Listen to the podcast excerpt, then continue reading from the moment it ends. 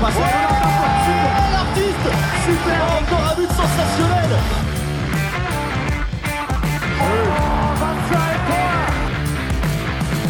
That's a brilliant bit of follow-up play by Mahe. Oh my goodness me, what a shot. Sagosen. Sagosen setter det hen! Han setter den! De er i semifinale igjen!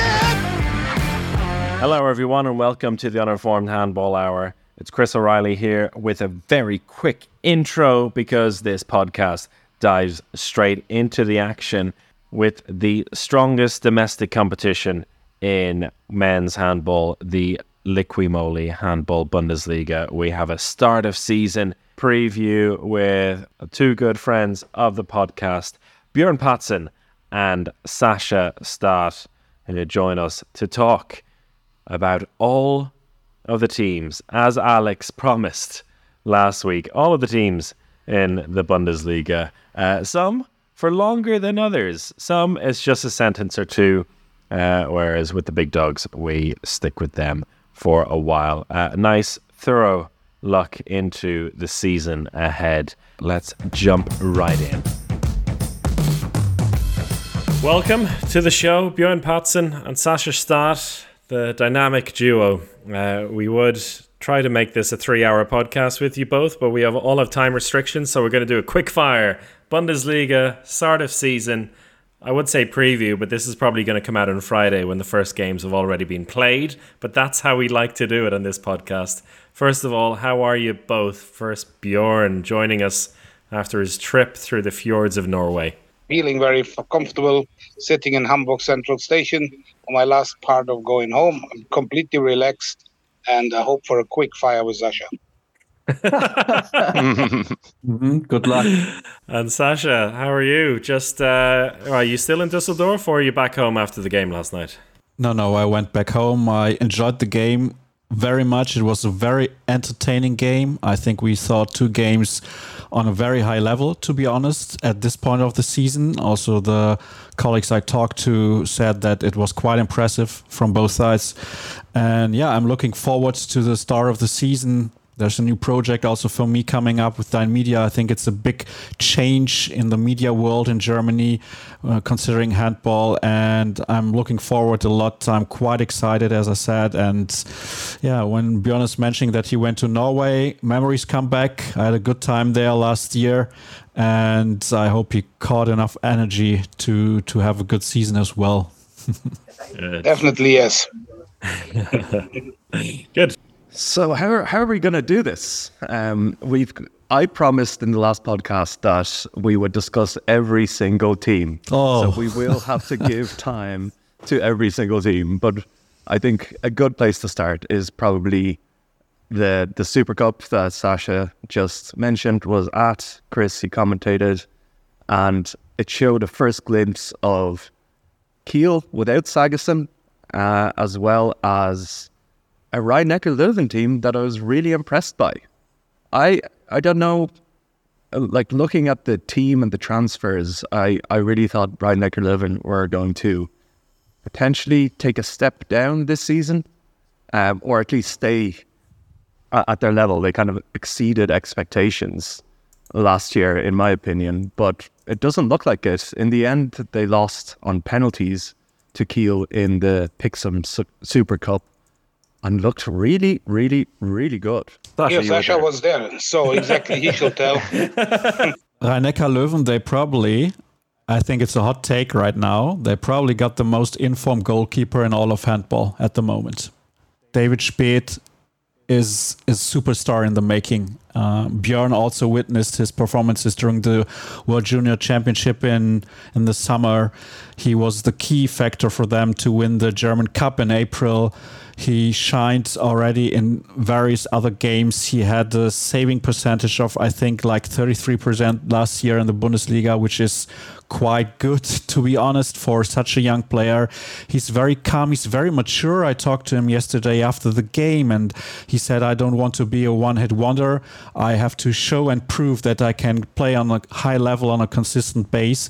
And that's quite impressive for such a young person. I mean, he's a young guy. Let's not forget he's not 25, 26, 27 years old.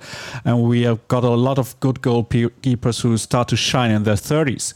And he's very young and yeah, I was quite impressed by his performance. They lost the game, all right, but I think they had a very good game and yeah, they impressed me a lot. It was a good team performance, and especially because Juri Knorr didn't have an outstanding performance. It was all right, but he was not outstanding like he used to be for most of last season.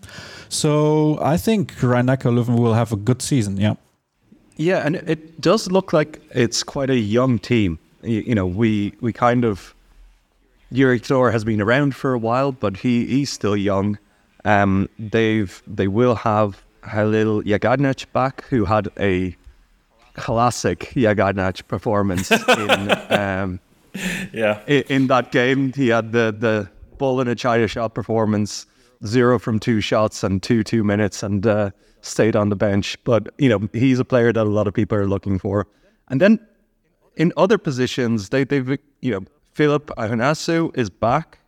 They got Gustav Davidsson um, from Sweden who um, actually impressed me a lot.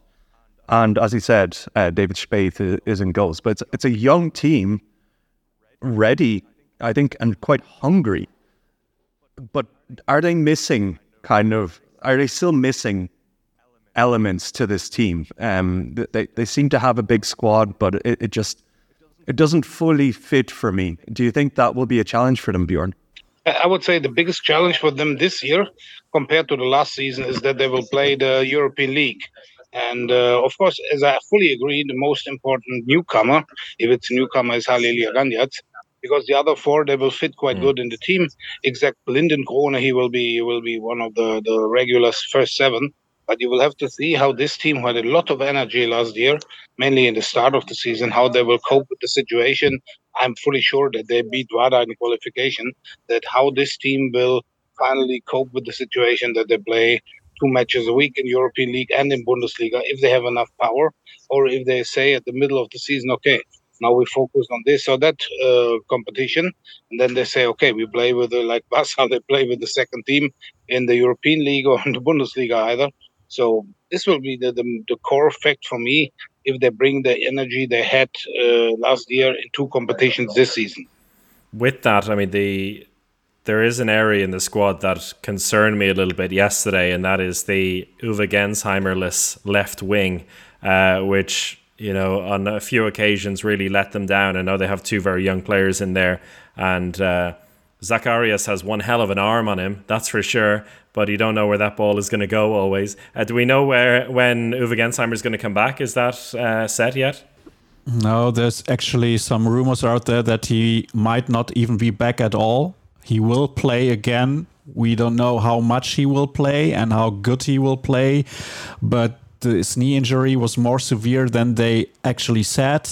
So it will take some time. I just spoke to him for a minute yesterday in the arena, but let's face it, Uwe Gensheimer's career is quite over, to be honest. I think he has played so many matches uh, during all the, the years in the past. And when he came back from Paris, there was some sort of fall off, unfortunately, because he was a great player before. He had also a great time in Paris. I mean, he performed quite well. So Afterwards, it didn't work out that well, his comeback at the Rhein-Neckar Löwen. But for me, also a key position is the right back position because I'm not convinced that Linden Krone is the solution there. Oskarsson was quite impressive in the European League last season.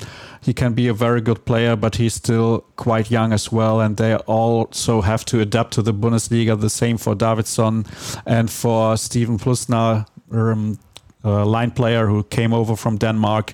So it will be interesting to see. But as you said before, it's a young team. And it will take two or three years for them to be good enough again to compete for a Champions League spot. I think they're a number five team in the league, like like last season.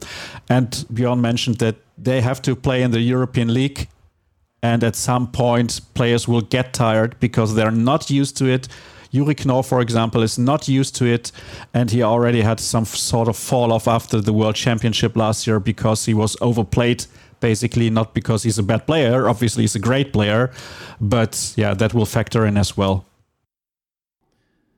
Yeah, I think Juri Knorr is a player that can actually bring this team up. I, I think we talk about them as probably outsiders, but um, and and we've talked about Knorr's ability a, a lot in the past, but we shouldn't overlook just how amazing this player is and what impact he can have on this team going forward. And I'm again, I, I was so impressed with with that Super Cup game, and actually, I've I've quite big hopes for Ryan Nicolai.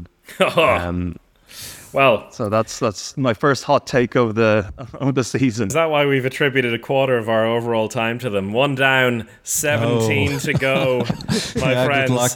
So what we're gonna do, we're gonna we're gonna go through all the big teams in, in some detail like that, but also in between, I want to get uh, one paragraph thoughts from Bjorn and Sascha on the rest. So let's start with THSV Eisenach. Sascha, in one sentence or two. I think they they just lack the experience and the quality of players to stay in the league. It's nice that they're back. They have a great atmosphere in their arena. But to be honest, I I just think they're not good enough. They have a good goalkeeper now. They got Kornecki from Kielce, but he has to adapt to the Bundesliga. I don't think it will work out. I, I absolutely agree with Sascha said that the classical season for the elevator, they go up, they go down. I hope they don't destruct any structure in the team or in the with the coaching staff or things like this. They know that they that they have the hardest of all teams, but they made one good signing, except uh, the goalkeeper from Kielce is uh, the new left back is Niklas Heidkamp. He comes from Leipzig, and he was the one among the under 21 world champions. And I would say that he can have a lot of playing time in, in Eisenach, and that he will be someone for bigger clubs later on. That this season might be useful for him and for the club to earn some money and to get some experience. But uh, I don't think that they will continue in the first league. Let's go for someone uh, more people might know. Uh, Balingen are back. Uh, okay, let's talk about Baling. I just talked to one colleague today about Baling, and he's quite confident they can stay in the league. They got more, much more experience than Eisenach. That's the difference. They played in the Bundesliga two seasons ago, and some of the players are still there. But there's a reason why they relegated back then. They I think are also not good enough. They got a more experienced coach in Jens Bürkle, who was already their coach when they relegated, and I like that they stuck with them. But also in this case, I don't see another team than Eisenach which which is worse than them. So that's the problem that the other teams are probably better than they are. I fully agree. The only option that could be if they don't find the right way is TVB Stuttgart and uh, but uh, to be honest, Stuttgart from the squad, uh, they're much better than Balingen. I really like Balingen to be back in the league because they, they belong to the league. They are a nice club. They have great fans. They are great on, on home matches. But I agree that uh, normally after 34 matches, I don't see any team which they could leave behind except Eisenach. Okay, one, one more uh, quick-fire team uh, before we go on to another big big dog, and uh, that's uh, Wetzlar, a team with uh, always they have interesting names in the squad. Whether it ends up uh, in good handball on the court in the end is uh, well neither here nor there. It seems with this club, but definitely a lot of names that people would recognize. Bjorn, we'll let you go first this time. Okay, Wetzlar is always famous in the last 10, 15 years for their brilliant, brilliant goalkeepers like Andreas Wolf, Till Klimpke, and others. So in between, Jose Hombrados was playing for them in Wetzlar. So they have in Jasmin Janjic, they have a great goalkeeper coach, and uh, I think they had a they had a shaky season last year. The hopes were very high for uh, Hrvoje Horvat that uh, he could change this bad luck that they had and the downswing. But then he signed for uh, Kadetten Schaffhausen, and unfortunately, then they fired him immediately in the end. So they, they managed to remain in the league and I, I think that they, at the end of the next season they will finish three, four spots higher, but not more. If they do, because I'm not sure they will. I I saw two games of them in the preseason in the arena, and I'm not sure if they're good enough. I don't think that they improved by their new signings that they can climb like two or three spots. I don't think that they will fight relegation because Baling and Eisenach are just not good enough. But it will be a hard season for them. They got a new coach, Frank Carstens, who has a lot of experience when it comes to fight against relegation with GWD Minden in the past years. He was there for like seven or eight seasons. So I think he will bring in some sort of stability, but they probably won't shine. But they probably will beat Kiel in in one game this in season. two. So let's hope in two. and, and hopefully two. Maybe then let's let's move on to to Kiel, uh, the reigning champions, the you know the biggest team in Germany, probably the biggest team in the world. And again, watching that that Super Cup, I was what struck me straight away is that they're just so reliant on backcourt shooting. And we know that this is kind of Jicha's style, um, and they, they've been playing like this for a while. But handball has moved on in many ways. A lot of teams have moved to kind of one on one handball, um, trying to break through, while Kiel are just there raining down nine meter shots from Reinkind, from Johannesson. And do, do you think that is sustainable, Bjorn? That you know this style can actually uh, continue working i- in the world of handball that we have right now? in the end, it's it's the way the Kiel plays since uh, Gislason before. So Jicha did not uh, change a lot of tactics. So in the end, it was the way Jicha was a player, shooting from nine meters. But you will see the, the problem of Kiel is they have Johannesson now, and they will sign Madsen next year. This will be they need some fresh blood in the backcourt area because Duvnjak is older, Weinhold is more injured than than uh, playing at the moment due to his age, and. Um, yeah, and I still wait for a super duper season from Nikola Bilic. So if Bilic steps in, Duvnjak gets some time to rest, and Johannesson and uh, can play like this, they can continue with this. But uh, I think that the bigger problem for Kiel will be the goalkeeper position. The way and the way in the attack is okay. They will always score. When Pekeler is back on the line player, then even more from this position, then someday uh, Ekberg will play a better season, I guess, than previous year, but you have to see what is going on in the goal. Of course, yesterday evening Mrkva was a strong goalkeeper, but I would say that uh, in those situations uh, they needed Landin yesterday. Landin was there, and uh, I'm not fully confident that uh, Vincent Gerard can fill this uh, fill these footsteps in the, in the next two seasons. So I'm I'm sure that maybe Mrkva will play more, and Vincent Gerard will be the the number two. Um, because he was he played two great tournaments in uh, 2017 and 2019.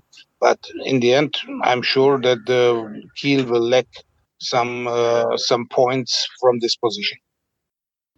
Yeah, and I think with with that style, um, with, with a lot of backcourt shooting, there's a lot of variability.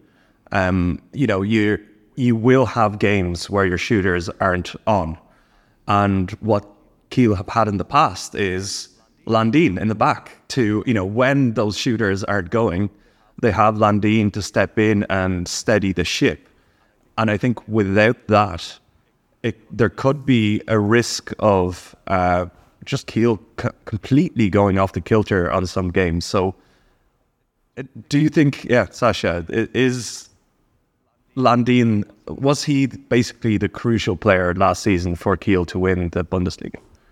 I think he was, although I think that Harald Reinkind played a key role in their way uh, to win the championship, and the, also the the the point is very important that Pekeler and Sagosen came back in the second half of the season and they were quite fresh, and the other players had already stepped up and learned to play without them, and when they came back, it was quite a good combination because at the end of the season they almost didn't lose any games, except for European competition, of course, but.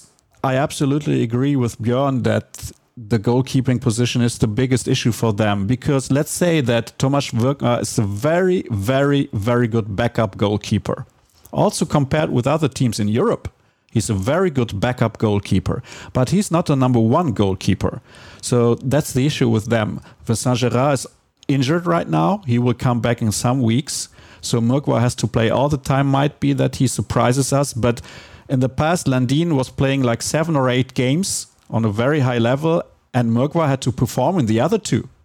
But now he has to perform in 10 or let's say 8 or 9 games and I don't see it coming. I don't see it coming with all the respect to him, but I think that's the biggest issue because Gerard doesn't know the players in the Bundesliga. He knows the players in the Champions League. That might work out actually, but I think in the Bundesliga he will need time to adapt. And yeah, he had good tournaments in the past, but not too many. And also, of course, it's a bit unfair. He used to be compared to Thierry Omeyer. Now he's compared to Niklas Landin all the time. Poor guy. But I don't think they have the quality in the goal to win another championship. I'm going to save that for the end of the season. Oh. Uh, more, more Vincent Gerard doubters. I'll, I won't have it.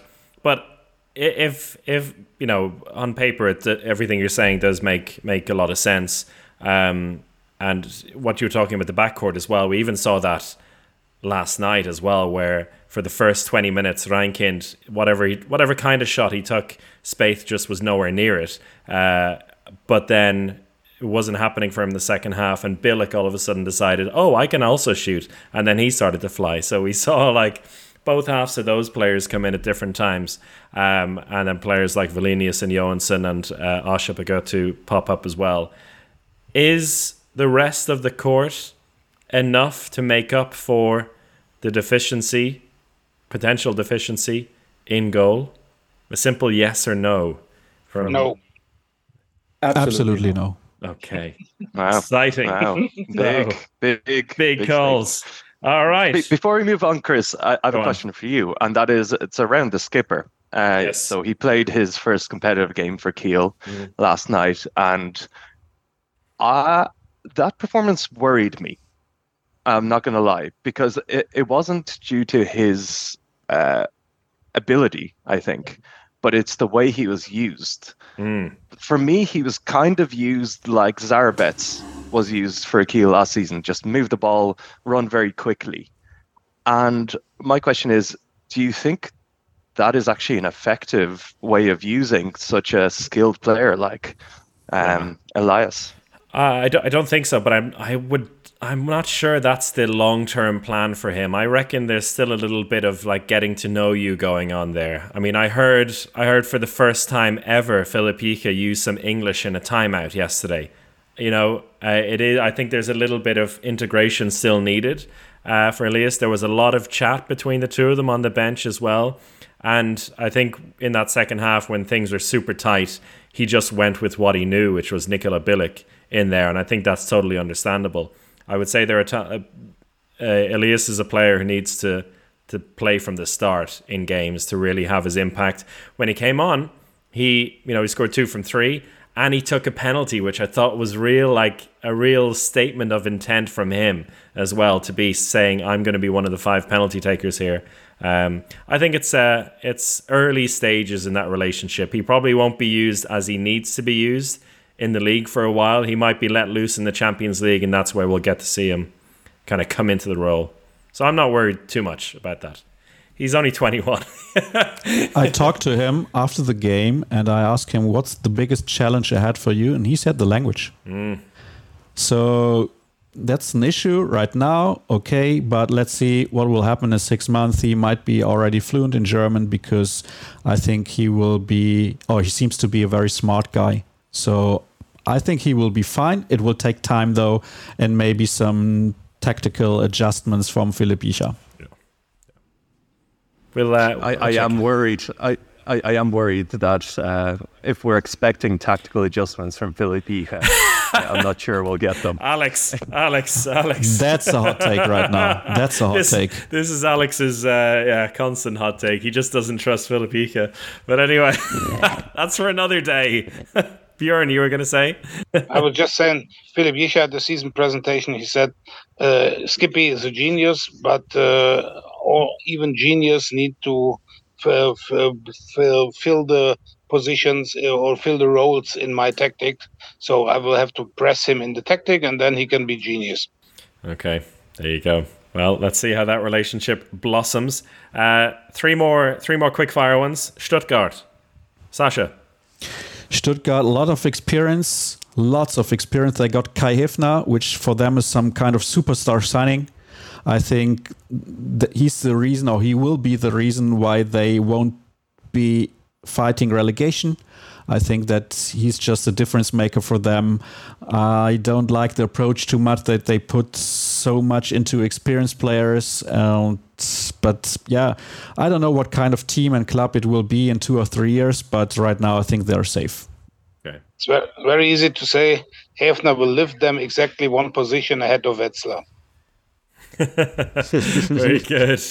Uh, and Häfner will secure his spot in the national team for the home Euro by getting more playing time than in Melsung. uh, interesting. Uh, player I really look forward to seeing more of uh, Egon Hanusz. He was very impressive at the World Championship uh, in January. Uh, and he is a young player, 25 still. Frisch Auf Göppingen, Bjorn.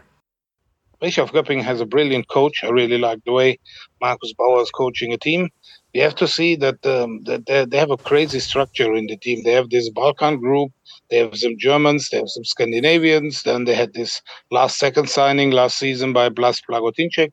It didn't work at the start. Then Markus Baur came. So I would say Göppingen can or will definitely be a team among the top 10 next season because they will not play that, that week as they played in the first quarter or half of the season before in the last season.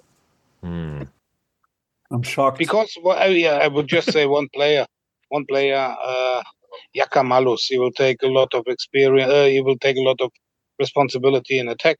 And uh, young Slovenian playmakers, you know, we have them like sand in the desert. What are you shocked uh, by, Sascha? Yeah, the statements. statements. I think this roster is quite overrated, to be honest. I was not surprised that they played the way they played last season. Also, they had to fit in some players quite late. All right, I get that.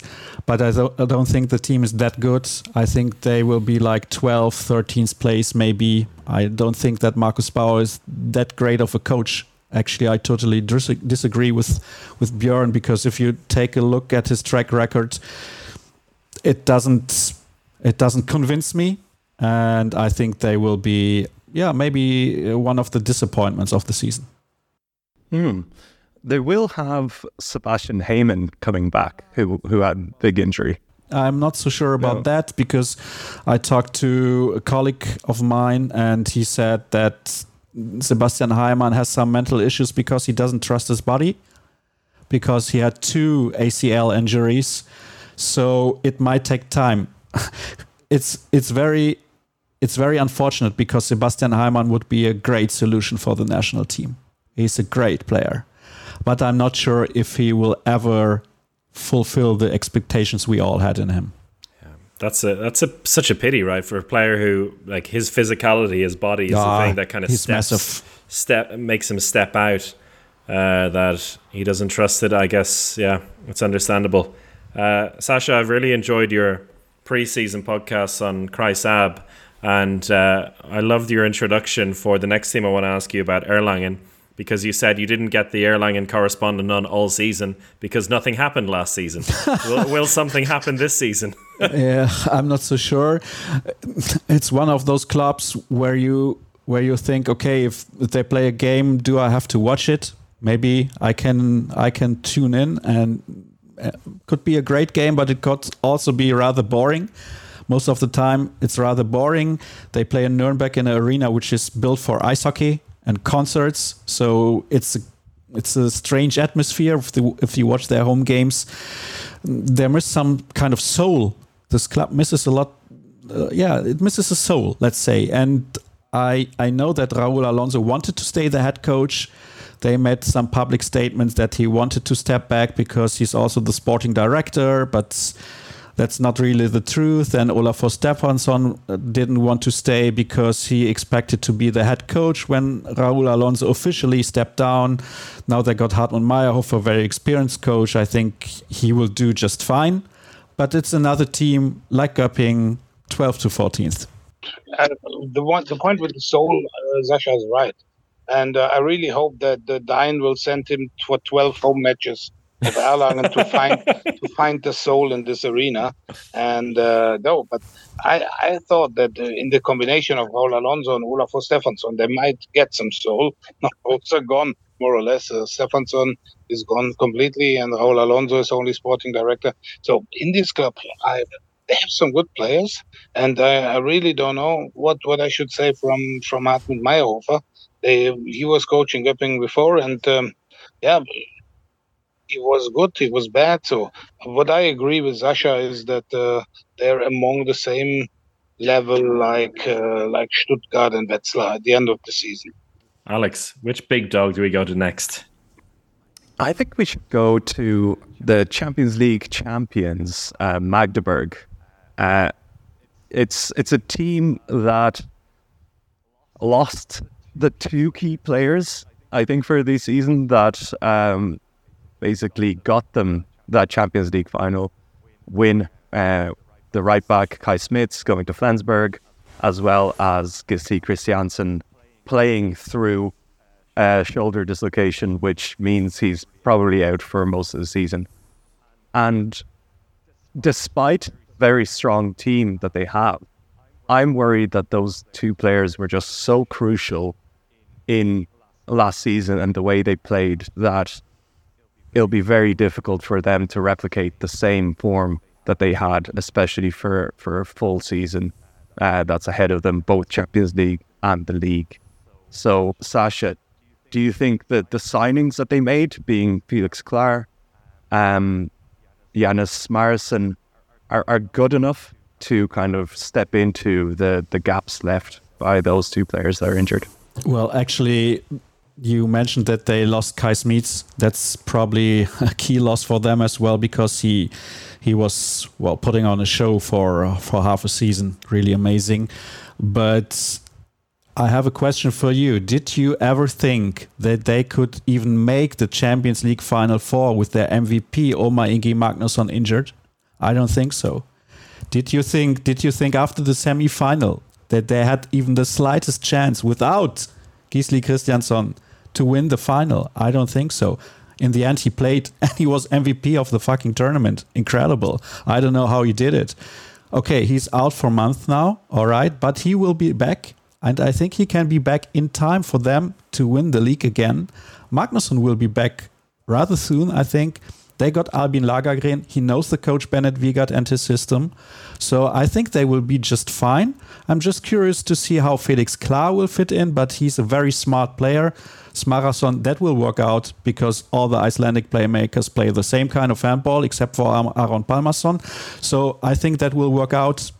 I'm confident they will they will have a great season. I think they upgraded in goal. So I think they will be just fine and they have really what we call the heart of a champion. You can never underestimate them. And if Magnusson wasn't out last season, they would also win the league. So that's how good they are. And Björn, how much do you put down the success of Magdeburg to their coach, Bernard Wiegert? Because it seems like he is this the core of the team and he has really built a robust system that works. He's he's a complete handball fanatic. So he's working handball, I think, 23 hours a day, one hour for sleeping and eating. And uh, how he prepares his team emotionally, tactically, physically is absolutely brilliant. He knows everything. He knows everything about every player. So I would say that Bennet Wiegert was the main core winning the Champions League Final Four under these circumstances.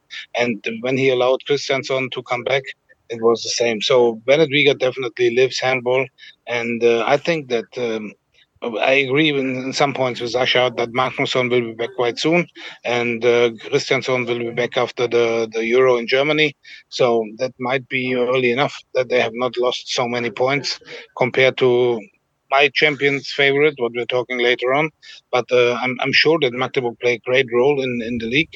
And uh, but I disagree with, the, with what Sascha said about the goalkeepers. Hernandez had made some great games, mainly against Magdeburg in the EHF uh, European League final in, in 2022 in, in Lisbon. But uh, Mike Jensen really improved in the second part of the season. And uh, okay, you need a number two because, in my opinion, in this constellation, Portner is a clear number one. And um, yes, and, and, in terms of the newcomers, I'm I'm really uh, focused to see what uh, what uh, Albi Lagergren will do the second time in Magdeburg. First time was not 100%, so maybe he returns and uh, brings uh, make forget Kay Smits quite early. I can't you can't forget Kay Smits. No, I think uh, I th- I think yeah, I think their games, upcoming game against Flensburg, will uh, will remind them uh, pretty soon. Round two, they face each other, they and they face Füchse Berlin in round three. So already, like as it was last season, it feels like huge games week in, week out for those teams. Björn, you've got a train to catch in eleven minutes, so maybe we go for the other two big dogs first and then we'll let Sascha do what he loves best and go through all the mid-table teams uh, alone this with the two of belongs. us. This is where he belongs. That's harsh. That's harsh. But okay, let's go for Berlin next, and uh, we'll let you go first, Sascha. I think they really, really wanted to get Simon Pytlick, and they didn't get them.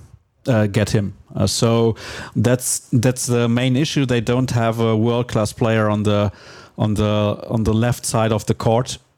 They don't have it on the on the wing. They don't have it uh, as a playmaker. They don't have it as the on the left uh, back position. They miss a, a world class player on this position. Lasse Andersson is a good player, but I don't consider him world class.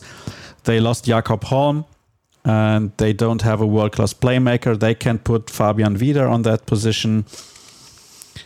Dejan Milosavljev can have some great games, like also he can get on a hot streak but although i'm a uh, am a fan of him he didn't convince me yet during his time in berlin so i got some question marks and i think in the second half of the season mathias gidsel he saw that it's a difference playing in the bundesliga compared to the danish league he came also back from the world championship where he got a lot of playing time from nikolaj jacobsen i don't think they were too happy about that in berlin but i think they're on the same level as last season. And if you stay on the same level, it's usually a problem.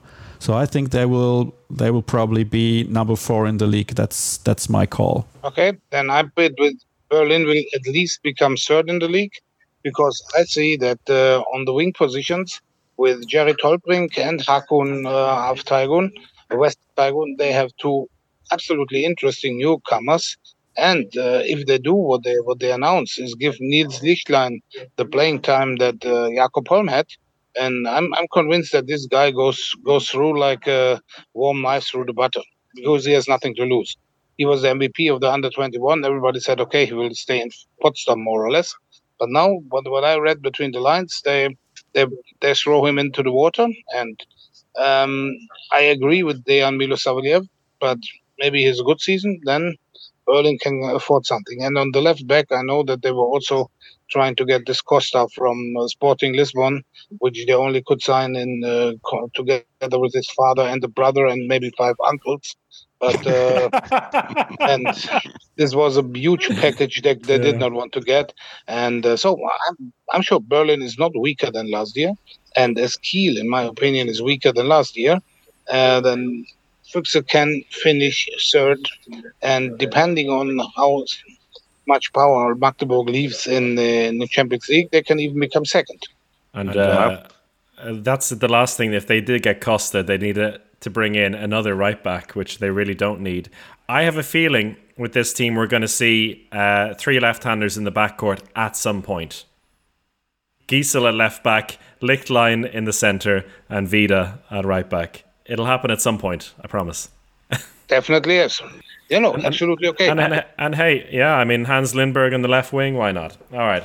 So, um, that leaves. I know you want to talk about your title favorites, and it can only be uh, Flensburg, SG Flensburg Handewitt.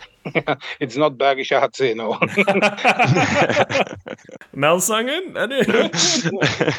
no, for my for me, a, a, lot of people say, okay, it must be Flensburg. And some others say no, like Gislason or other other experts. Uh, in my opinion, this is the best squad Flensburg ever had in the whole club history. There was no Flensburg squad better than even not in 2014 when they won the Champions League or the two times they won the or three times they won the title.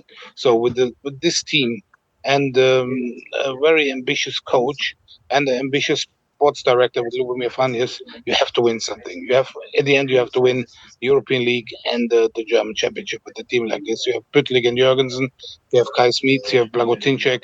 So what what else do you need uh, in a team which was quite strong before? And everybody said yes, Simon Hald is going to to Aalborg and two other Danish players leave to GOG, but the package what we have from the newcomers is outstanding, and I really see it will fit. It will fit um, because I'm sure that uh, the combination of Krickau and uh, and Vranjes will work, and I'm sure that uh, this Danish. Uh, Danish, uh, I would say the Danish language and the team or the Danish structure will also work, and I'm sure they, they will become German champions this season. There you go. What a way to leave, Björn. Thank you so much. Uh, we, will keep on going with Sascha and Alex. But uh, Björn, enjoy your journey home, and we'll talk to you again soon. And don't forget to make the same round, three or four rounds before the end, to check oh, yes. if Bergische is still on top. Bye. Thanks, Björn. Ciao. Sascha, uh, on the point of uh, Nikolai Krickau, we had a, a chat with him last week super fascinating. You spoke to him, I know, a couple of years ago as well. Uh, brilliant character, speaks really well, seems to have his feet on the ground. Uh, Björn says that everything is in place for it to work for him. Do you agree? I think so too. They have great goalkeepers in Benjamin Buric and Kevin Möller. Outstanding duo, maybe the best in the world, might be. I think they have a great left wing in Emil Jakobsen who could be even better than he was in his first year in Germany because I think there's still uh, some room for improvement. They got Gottfridsson as a playmaker, who's probably the most efficient shooting playmaker. And I'm, well, he's not a shooter, but his shooting efficiency is like 90%. Is outstanding. He hardly makes any mistakes. But I think the key issue for them is can they have a good defense? Because Nikolai Krickau is a coach who loves offense. He loves speed. And I think he's a great coach and he will be a great coach for years to come. I can see him stay in Flensburg for 10 years. He's that good of a coach. And what I saw from GOG was they were playing great in the Champions League. They had the Champions League MVP, but they also conceded like 35 goals every game. So that's the biggest issue for them. Blaž Blagotinšek is Champions League experienced, but he's also experienced to sit on the bench because he concedes so many too many penalties. So that's the problem with them. If you isolate Blagotinšek, that's a problem. And Simon Hald he's also not the most mobile line player in the world, but he got used to play with the other players in the Flensburg system. And I think they will miss Magnus Rød because Magnus Rød is a great player. I think he's really, really outstanding. Although he was injured a lot of times, unfortunately. Otherwise, he would be a top three right back in the world. But that's my issue with them. Can they play defense? That's the only question mark I have. And maybe the right wing position. Johan Hansen didn't convince me too much um, so far in his time in Flensburg, but they have a great team. That's for sure. They have a great, great team. And it will be so enjoyable to watch. I think they have the best three man backcourt in the world. Pytlick, Champions League MVP, Gottfridsson, Euro MVP, and Kay Smits. I'm man, his last six months so good that will be incredible, incredible to watch. And they have Johannes Golla on the line, Jorgensen on the line. It's massive. Yeah. Nikolai Krickau, when he spoke to us, he did mention that it's still a lot of new players. So, you know, most players, both in attack and defense, will have a new player beside them, someone they don't know. And I think in defense, as as you've highlighted, that makes more of an impact. I think offensively, you can just get away with pure talent, um, and they have plenty of that. But defensively, it takes work to to build those relationships, to build that important center block, and to build the coordination that is required at the highest level of handball these days. And that's something where you also mentioned that you know it's not necessarily Nikolai Krickau's strength. So not only do they have to figure out the new players, but they also have to figure out um, a defensive system that works for them. So it will be interesting to see if that if they have enough firepower to get past that, at least at the start. Um, but I, I will ask you about Simon Pytlick. So he is, of course, one of the greatest talents at handball. He made this big move to Flensburg. And I, I, I'd like to understand if you expect him to be in a similar vein to Mathias Gidsel when he came to the Bundesliga, where he's you know he faced challenges still he couldn't quite take over in the same way that uh, we've seen um, at, the highest level for Denmark, etc. Do you think Pytlick will have similar challenges this season? Similar, yes, but he has more help. He has Gottfridsson and Kay Smits. And Gidsel had Jakob Holm and Lasse Andersson. With all respect to those players, the great players, they are part of the Danish national team, and every player who's part of the Danish national team has to be a very, very good player. But he has more help. For me, there's more questions when it comes to the players behind those three, behind Simon Pytlick. Will Lasse Möller be able to stay fit for all season? What will Mads Mensah do? Because sometimes he does crazy things in a good way, sometimes in a bad way.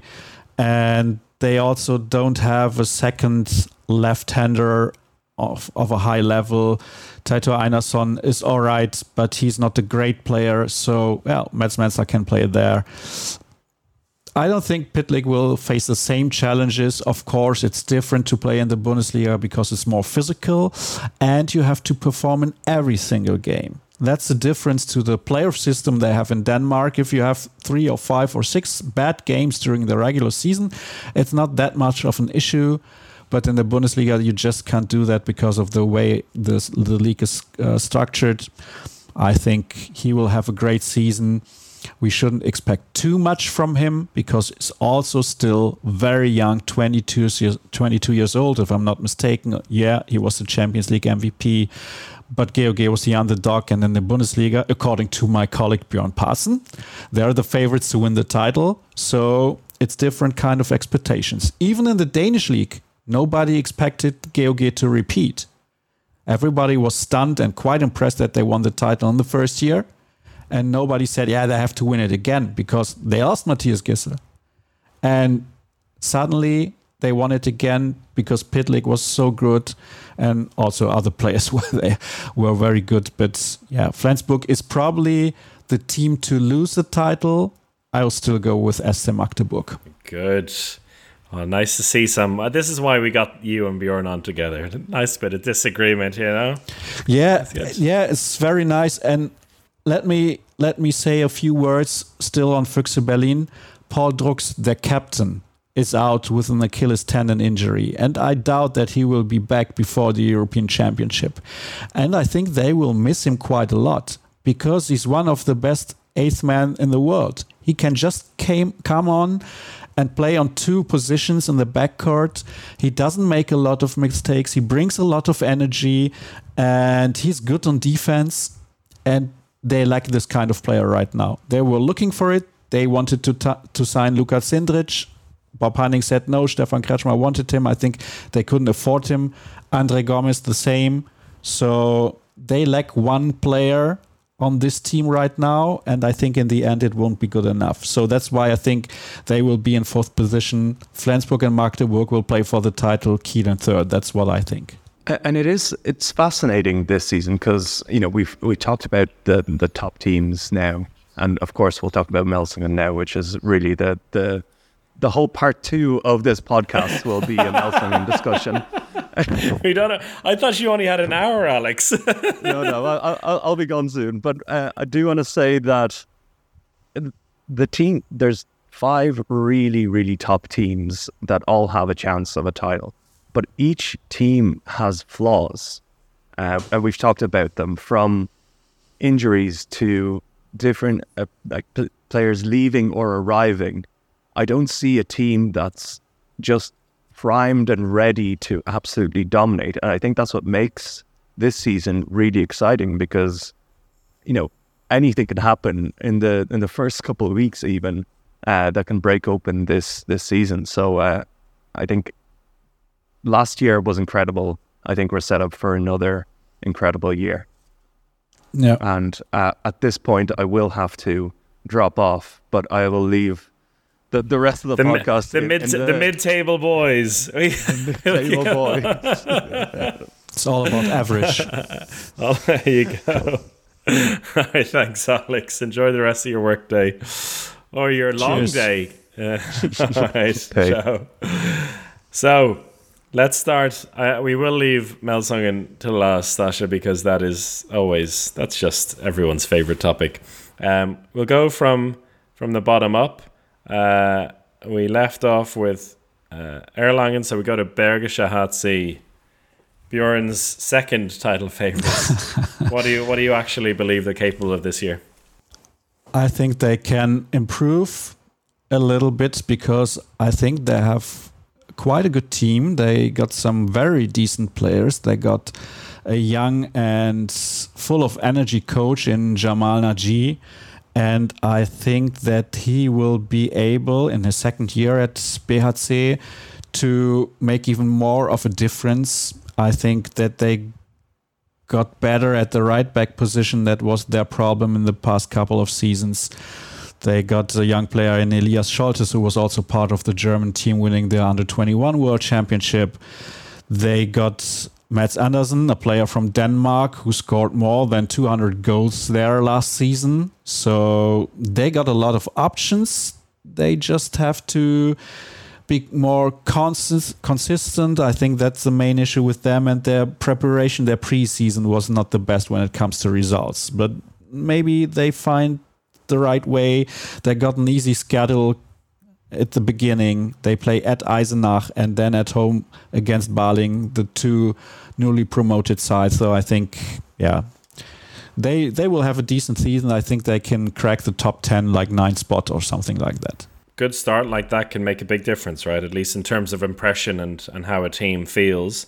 Um, one team that knows that all too well, a team that had an incredibly bad start to the season, then went on a nine game game winning streak, and then went another uh, or eight game winning streak, then went nine games without winning. Uh, is Leipzig. how do you think? How do you think they're set up this season? Another roller coaster for the boys in green. Uh, I saw saw one of their warm up matches against Potsdam.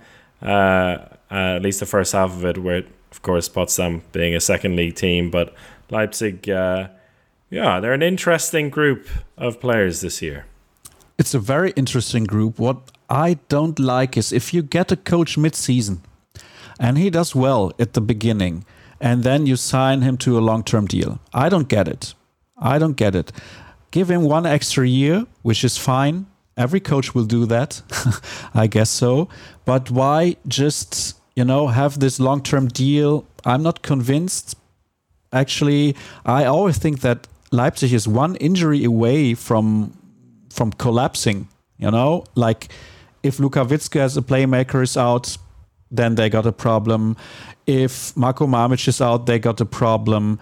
They got some very good players, also backup players. They're good. But for some reason, if there's one player who's out, they always got some problems. At the beginning of the season, Luca Witzke was out and they lost. At the end of the season, Viggó Kristjánsson was out and they lost. They didn't find ways to win without even one of their top seven players. If one player was out, they lost. So I'm not convinced. I think they will be like maybe another disappointment of the season, actually. And I'm quite interested to see what they will do when, like, by December, they're not in a good position. I'm I'm not convinced, to be honest. Also, they've uh, signed the coach's son as well, and he looked pretty good from what I saw. He's very young though, uh, Andri Rúnarsson, I think just twenty years of age. Uh, their goalkeeper pair is quite exciting for me though. Oh yeah, yeah. Sæverås and Domenico Ebner. Yeah, Ebner is new. He had good save percentages in Hanover. He's a heck of a guy, very nice guy. And that will work out. Yeah, maybe the goalkeeping position is their best position, actually. And if it works out with the goalkeepers, yeah, then they can run. Uh, but they're not really a running team. It's it's it's interesting because they got an Icelandic coach, so they should be a, a running team, but for some reason they're not. So let's see. I, I'm I'm not convinced. I know I repeat myself, but yeah, I, I don't know. It's just my my gut feeling. That's uh, well, you. That's why we have you in here. You've you've had an insight as well from all all the local correspondents uh, for Kreisab as well. Uh, well, about... if if I if I just take in all the opinions of my local reporters, then nobody's going to relegate. No, they're all, all, going to be in a European place. yeah, uh, yeah, almost. almost. Gummersbach. Where are they going to be uh, this season? Interesting team. Interesting team. They improved their roster again. Julian Köster signed a contract extension through 26, although I don't think he will stay there until 26. But it will push them. They got another season ticket record so interesting team. But I think that around the club, maybe some of the people might have the expectation that they will can that they can make it to the European League, and that's a long shot. And it's a club with a lot of tradition, and people expect maybe some something too much and yeah i think that that might be a problem. I think that in the end it will be eighth to tenth place for them and then they can be absolutely satisfied because they just promoted last year. But it's a very very good team. It's an entertaining team to watch. Sigurdsson interesting young coach. Well not that young anymore but still interesting coach and he won Coach of the Year in the second league last year, Coach of the Year in the first league. Let's see what he can do with his guys the next season. Yeah, and he'll bring uh, a, left winger under his belt who, uh, when you speak of entertaining, well, for good or bad reasons, always seems to have some kind of entertainment in Milos Vujovic.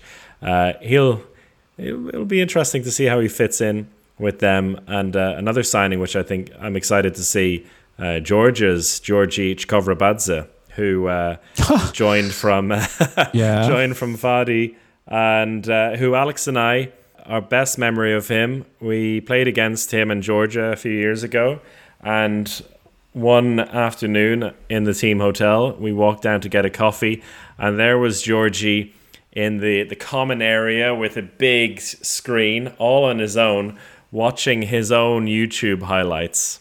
So he does enjoy watching himself. Yeah. Yeah. Are you re-listening your podcasts? I'm not re-listening. Oh, okay. No, no, no. Edi- editing them is enough. Hearing myself yeah. once, I, oh. I, think you know, you know yourself. yeah. Oh, uh, yeah. But yeah, ex- uh, interesting to see how they get on this year. Um, Lemgo. I was quite impressed by the end of the season of the of the run Lemgo had because they lost their two key players, Jonathan Carlsbogård and Bjarki Maedesson last summer, and Florian Kehrmann was doing a heck of a job making sure that they don't fight relegation, that they have a calm season, no problems, no real big issues. I think he will do a good job again. That's a really a really interesting team. I think yeah, it's it's interesting because we have so many teams. We will talk also. I think Hanover and Melsung are the two teams left. We need to talk about. Hannover, Melsungen, Bergischer HC, Stuttgart, Göppingen, Wetzlar, Erlangen, you name them, all of them can beat any of the other teams any given day. You can put them in one pot and you can draw and you don't know what you get. That that's what makes the Bundesliga so exciting to watch. And it's good handball also. But that's why it's very hard to have a good prediction because it's for all of those teams, one or two injuries can make the difference. Okay, that's the same for all the teams, but when you're like a team which can finish sixth or 14th because you miss one player, like Stefan Chavo was out for Wetzlar last season, and it made all the difference in the world for them. They lost Vossel Schäfer to Rhein-Neckar-Löwen, of course, but their most important shooter from the backcourt was out all season, and they couldn't just find a way to to replace him. So Lemgo, very good team. Gummersbach, is is like on the same level. Hannover and Melsung, the two teams we still need to talk about, are also on this level. Six to tens, everything can happen with those teams. There's one more team besides those two, Hamburg. Oh yeah, yeah, yeah. That's another team like Yeah. like them. It's another team like them. It's really interesting. They got Danny Bynes, very good player. Watch out for Jakob Lassen, the right back from Denmark. He had a very good season last year. He was injured for some weeks, but very good player. So I think this will be very interesting. The first games tonight will be Flensburg against Hamburg. You said at the beginning of the show that you might air on Friday, so we have already seen what they can do. Hamburg at Flensburg, very very difficult for them to start the season, but I think it's another very interesting team. I think Hamburg starts with three away games. I'm not sure about that, but that's a tough schedule. So they might start with three losses and still perform quite well. That's the interesting part of it. Yeah, Hamburg with Casper Mortensen and Johannes Bitter, they have some experienced players. Leif Tissier, small playmaker, very interesting player to watch alongside Dani Baijens. Yeah, I like this team. And a team that, uh, also from hearing you speak to the uh, the reporter for Hamburg, you know, it's a team that seemed to want some consistency now. Like even speaking about it, hey, if they finish eighth this season as opposed to seventh Oh, last season, absolutely fine. not Yeah, a it's absolutely thing. fine. And that goes into what you're saying there that one or two missing players or a bad streak is the difference between sixth and 14th, which is really incredible and just so exciting as well. Uh, Hanover, they were the team that finished top, the best of the rest last year in sixth place. What can we expect from them? Any chance that they can do something to break into the top five? I don't think so. Because when you look at their history, every time they finished like fourth, sixth, seventh, eighth, the next season was a bad season. So for them, it's important to like make the top 10 again. And I guess so. They play against Ystad, that they will qualify for the group stage of the European League. They got a lot of young players like Renārs Uščins, the right back from the under 21 team. Justus Fischer, line player from the under 21 team. Very good players. I think Christian Prokop is doing a heck of a job there because he really knows how to work at such places. When he was at Leipzig, that was a very good spot for him. He can work like in the shadow, let's say. He can do the same now at Hanover. It's interesting because they they gave away four German players and they got four foreigners, which is quite unusual for them. They have to fit in. I think they got a very good new goalkeeper in Simon Gade from Aalborg, but it's his first year in the league, so we he will have to adapt. But I think interesting team, good to watch, and I think they will finish like sixth to tenth again. I think I'm quite convinced by them, especially by their young players. the final piece of the puzzle, the enigma of the handball Bundesliga, MT Melsungen. Hmm. what might 2023-24 bring us, and what will they get from it? I think they will improve. I'm quite sure they will improve because Dainis Krištopāns, although he's like I think 34 years old or 33 years old, right? Only 32. Oh, only wait, he 32. okay, yeah. he turns 33 in Yeah. in a month, so you're you're basically Yeah. right. You're right, 33. Yeah. Yeah. So I think he's still a very good player. They don't play European competition, though that means they can focus on the Bundesliga. They have one week to prepare every single game. They got a great right wing in Timo Kastening. They got decent goalkeepers. They got good line players. They're huge. And they're they're huge. They got really, really big players. They've got Adrian Sipos. Yeah, it's your man. it's your man. Uh. they got Sipos, they got they got Rogerio Moraes, they they got really some really big players. And if you look just into two to five positions on defense, the center positions, it's hard to crack them. It will be really hard to crack them. But I don't know, and maybe that's the biggest issue with them also in the past two or three years. If their style of play is fitting the Bundesliga. So I don't think it's about the quality of the single player on their roster, but the style of players. Do they fit into the Bundesliga? And Roberto Parrondo, he has won the Champions League and he has also done a great job with the Egyptian national team. But his, tactics are are so different from the rest of the league. I don't know if it can work out. I think there's a chance it can work out, but I'm not absolutely sure. I would say that they will improve because the players are just too good to be ninth or tenth again and I predict them. I re, I think I predict them to finish sixth and make the European League, because Hanover, if they play the group stage, they might fall off a little bit. Hamburg can also be sixth. Gummersbach can also be sixth. Lemgo also. Yeah, it's it's very entertaining. You said before it's so interesting. We are all very excited at Melsung. There's some pressure now because it's a second full season for Roberto Parrondo. Now he has to deliver. Will he be able to deliver? I think he's good enough, like the team.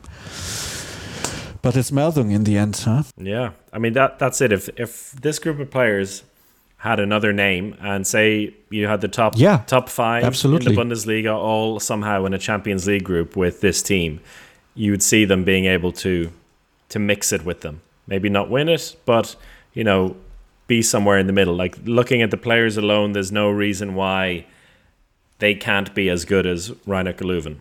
With the, no, absolutely the international level goalkeepers, every position you have players that have competed at a high level, Champions League or at European or world level. But yeah, why it doesn't come together? Maybe just look. Maybe this is the year. Yeah, we can just always look at the that. goalkeepers.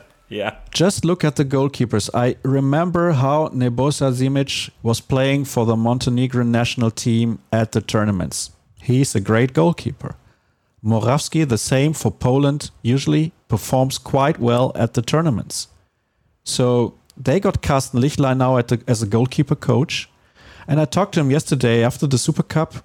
And he was the goalkeeper coach at GWD Minden before they had Malte Semisch and Malte Semisch didn't do well. Then Carsten Lichtlein came there.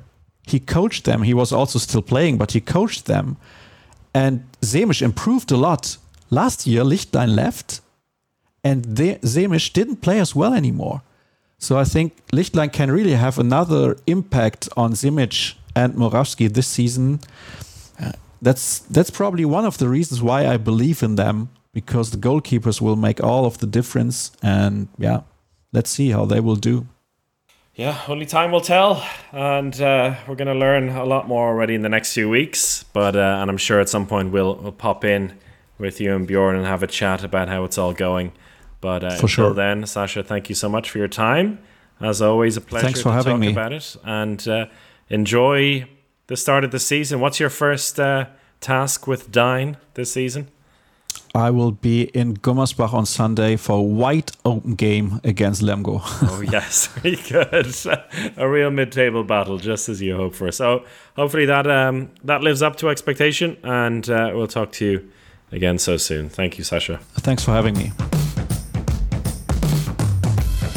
Thank you to Sascha and to Björn and to Alex who had to duck out right before the end, catching uh, a plane to Copenhagen. Hope you enjoyed that preview as much as we did and stick around with us for a lot more to come in the next couple of weeks. We've got big overviews of the transfers from the summer in both the men's and women's side. And then before you know it, the Champions League will be on our doorstep and we'll dive into that as well. But until then, goodbye.